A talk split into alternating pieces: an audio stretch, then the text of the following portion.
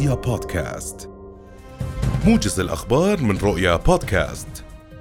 موجز الأخبار أهلا وسهلا بكم. ارتفع إجمالي الدين العام للأردن بما فيه الدين الذي يحمله صندوق استثمار أموال الضمان الاجتماعي إلى 39 مليارا و714 مليون دينار ليصل إلى أكثر من 115% من الناتج المحلي الإجمالي حتى نهاية شهر أيار من العام الحالي. ووفقا لبيانات وزارة المالية فإن الدين المترتب على الحكومة لصالح صندوق استثمار أموال الضمان وصل حتى نهاية شهر أيار من العام الحالي إلى ثمانية مليارات ومئتين واثنين وخمسين مليون دينار.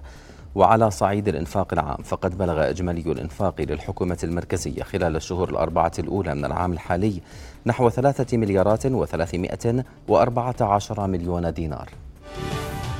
قال رئيس مجلس مفوضي هيئة تنظيم قطاع الطاقة والمعادن زياد السعايد أن ارتفاع فاتورة الكهرباء ظاهرة تحدث في شهري كانون الأول وكانون الثاني من كل عام وكذلك في فصل الصيف. وتعليقا على شكاوى مواطنين حول ارتفاع قيمة فاتورة الكهرباء بشكل ملحوظ الشهر الماضي. أكد السعيد أن العداد هو الفيصل بين المواطن وشركة توزيع الكهرباء داعيا أي مواطن يشعر بأن قراءة العداد غير صحيحة للاتصال بهيئة تنظيم قطاع الطاقة والمعادن لاتخاذ الإجراء اللازم. قال الناطق الإعلامي باسم مديرية الأمن العام إن قوة أمنية داهمت فجر اليوم مطلوبا مصنفا بالخطر وبحقه تسع طلبات أمنية بقضايا شروع بالقتل وإطلاق العيارات النارية والمخدرات.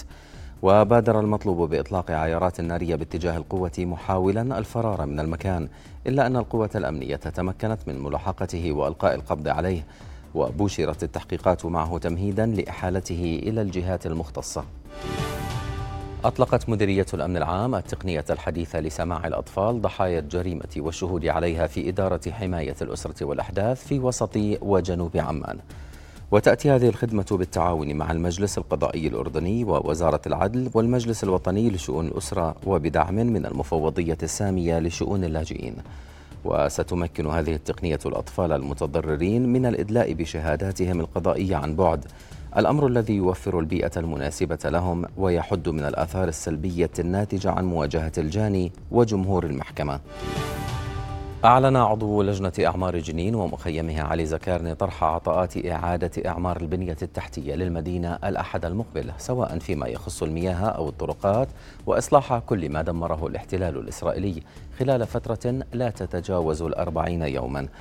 وأكد زكارني اليوم أنه سيتم إنجاز التقرير النهائي لحصر الخسائر كافة الأسبوع المقبل وأشار إلى أنه تم البدء بالخطوات العملية لدراسة حجم المركبات المدمرة والمباني والبنية التحتية عبر العديد من اللجان المختصة لإنجاز هذه المهمة.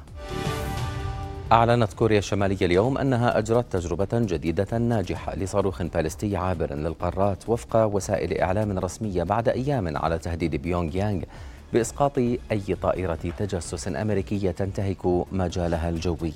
وأفاد تقرير لوكالة الأنباء المركزية التابعة لكوريا الشمالية أن صاروخا عابرا للقارات يعمل بالوقود الصلب حلق لمسافة ألف كيلومتر على ارتفاع أقصى بلغ 6648 كيلومترا قبل سقوطه في بحر اليابان وذكر خبراء أن مدة تحليق الصاروخ بلغت حوالي 70 دقيقة وهي مطابقة لبعض عمليات بيونغ يانغ الأخرى لإطلاق الصواريخ البالستية العابرة للقارات.